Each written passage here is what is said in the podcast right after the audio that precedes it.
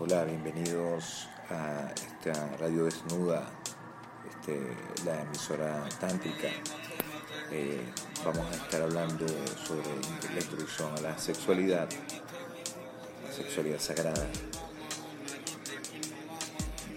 Eh, en el principio solo existe un vacío primordial, una nada, que es a la vez un todo de puro potencial. Todo es posible a partir de esa nada.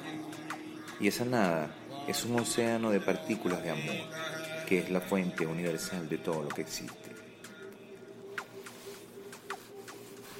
Un día, ese océano de amor quiso conocerse a sí mismo, quiso saber quién era y verse reflejado. Quiso que existiera un objeto sobre el cual entregar el amor que él, ella era. En ese momento, la unidad que existía y existe se divide en dualidad. Hay algo que tiene una voluntad, un deseo, y hay algo que recibe, nutre y gesta esa voluntad. El principio de la voluntad es la cualidad masculina.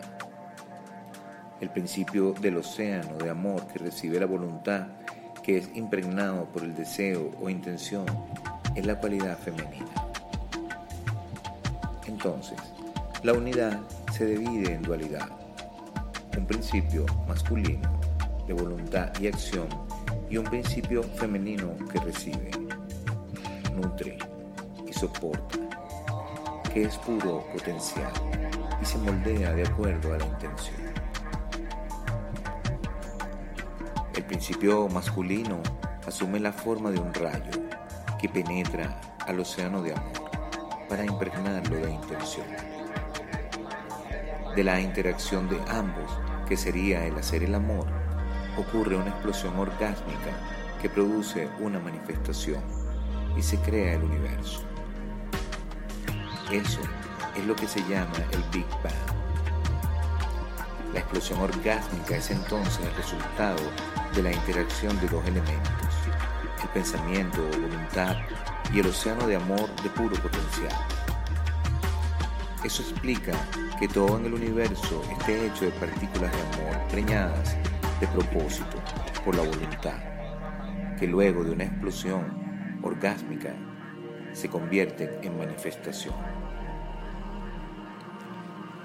La creación entera, los infinitos planetas y galaxias dispersas en todo el universo y todas las formas de vida existentes nacen de un acto sexual, del eterno hacer el amor,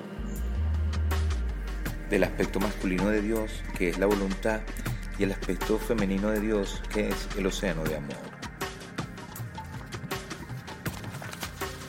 Es un acto eterno, infinito, que ocurre todo el tiempo, en el aquí y el ahora y que evoluciona y se supera a sí mismo una y otra vez eternamente. Nosotros somos creadores permanentemente y a la vez estamos siendo creados todo el tiempo. Moldeamos las partículas de amor de acuerdo a nuestra voluntad. Eso lo hemos hecho continuamente desde que fuimos creados, solo que ahora estamos caminando evolutivamente a ser unos creadores conscientes. Para eso es necesario que conozcamos las fuerzas cósmicas, creadoras, y las entendamos y vivamos en nosotros mismos. Dios, solo amor, quiso conocerse a sí mismo. La voluntad de conocerse impactó el océano de amor y luego de la explosión orgásmica se produce infinito número de rayos de luz. Cada rayo de luz contiene en sí a los dos aspectos de ese Dios Padre, Madre, Creador. Cada rayo de luz se divide a su vez para experimentar por separado y crear una individualidad que multiplica a Dios de manera infinita. En esa división Quedan separados entonces la divinidad masculina y la divinidad femenina, teniendo características diferentes, opuestas, pero complementarias. El plan divino es que cada aspecto del rayo de luz se experimente por separado. El masculino del rayo se experimenta. El femenino del rayo se experimenta. Luego, ambos juntos conforman una firma, una cualidad particular, que es más que la cualidad de cada uno por separado.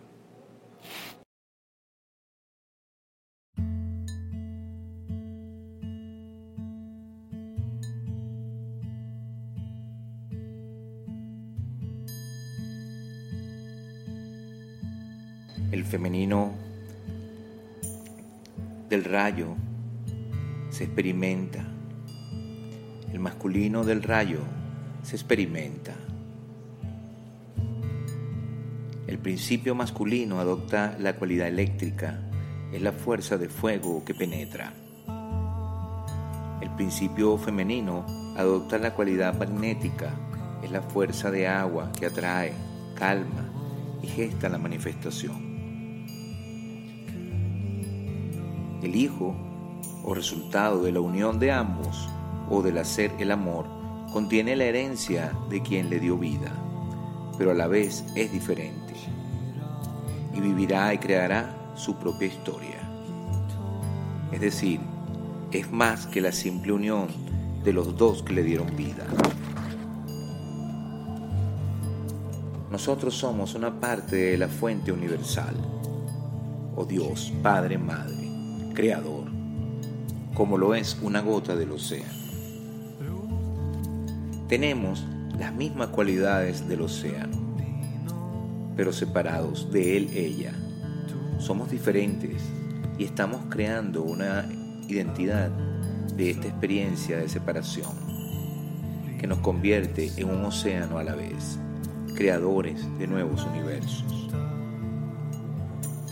El proceso de lograr esta separación se basa en crear experiencias a diferentes niveles vibracionales. Estamos creados de partículas de amor y estas partículas tienen una identidad característica según sea la longitud, onda y la velocidad con la que se muevan. Mientras las partículas se mueven muy rápido, no se pueden tocar. Pero si se mueven más lento, entonces se agrupan y forman materia física que da forma al mundo material. Sin embargo, no existe ninguna separación. Somos un océano de partículas todas conectadas que vibran a diferentes velocidades y crean así diferentes posibilidades de experimentar. Lo vemos en el ejemplo de las propiedades físicas del agua. Si tenemos agua líquida y le imprimimos energía calórica, las moléculas sufren cambios que hacen que ese líquido se convierta en vapor. Es decir, a mayor velocidad de movimiento de las partículas, menos densidad material. En cambio, si enfriamos el agua hasta el congelamiento, las partículas se moverán tan despacio que crearán un elemento sólido como lo es el hielo. Asimismo, es el proceso de separación y experimentación del rayo de luz. Mientras más rápido es el movimiento de las partículas, más cerca del espíritu estamos. Entendiendo por espíritu aquella parte de nosotros mismos que está más cerca de la fuente universal o Dios Padre, Madre, Creador. Mientras más lento el movimiento de las partículas, más lejos o separados del Creador estamos. Esa separación ha sido necesaria para podernos diferenciar. Sin embargo, debido a que el ritmo del universo es pulsante en este momento evolutivo, estamos reduciendo esa separación para regresar a la fuente es decir, volver a ser uno. Por esa razón es que estamos experimentando un anhelo en nuestros corazones de encontrar a Dios y fundirnos con Él.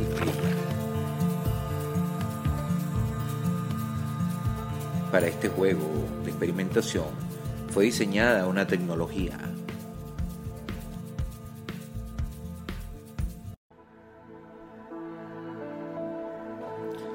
Así como el ser humano diseñó un traje espacial para poder caminar sobre la luna, el espíritu diseñó un traje espacial que sería nuestro cuerpo humano para poder caminar sobre la Tierra y experimentar. Ese cuerpo humano contiene una pequeña proporción de nuestra actualidad como espíritu. Si imaginamos que todo el espíritu que somos tiene forma de un cuerpo humano, los que estamos encarnados aquí en la tierra seríamos como del tamaño del dedo meñique de ese cuerpo. La cantidad de nosotros mismos que está presente en este cuerpo es lo que define la vitalidad o entusiasmo de vida con la que vivimos esta experiencia. Si el ser humano que está caminando sobre la luna con un traje espacial está sonoliento porque no pudo dormir bien antes del aterrizaje, verá reducida en intensidad su experiencia de la caminata en la luna. Pero si ese ser humano está alerta, entusiasmado y motivado, la experiencia de la caminata sobre la luna será intensa y rica. Así mismo pasa con nuestro cuerpo, nuestra tecnología. Mientras más de nuestra esencia esté presente en este cuerpo humano, mayor será la riqueza de la experiencia de encarnación. Este cuerpo humano tiene un aspecto tangible que es el cuerpo físico y un cuerpo intangible pero real que es el cuerpo energético. En ese cuerpo energético están contenidos los pensamientos, las emociones, las intuiciones y el espíritu. Tiene autopistas de energía que lo recorren y vórtices de energía que lo alimentan, del océano energético que lo rodea. El cuerpo físico tiene una computadora central que envía los mensajes de funcionamiento que es el cerebro. Y tiene sistemas de nutrición y de defensa inteligentemente diseñados para poder sostener su tecnología y que le permita experimentar. Los cinco sentidos más la intuición alimentan a la computadora central de estímulos, frente a los cuales el cuerpo experimenta y acumula conocimiento. Ese conocimiento se guarda en ese cuerpo físico y en el cuerpo energético. Por eso, un músculo puede guardar una memoria y liberarla cuando se da un masaje. Y una persona puede liberar una emoción cuando otra persona manipula su campo de energía.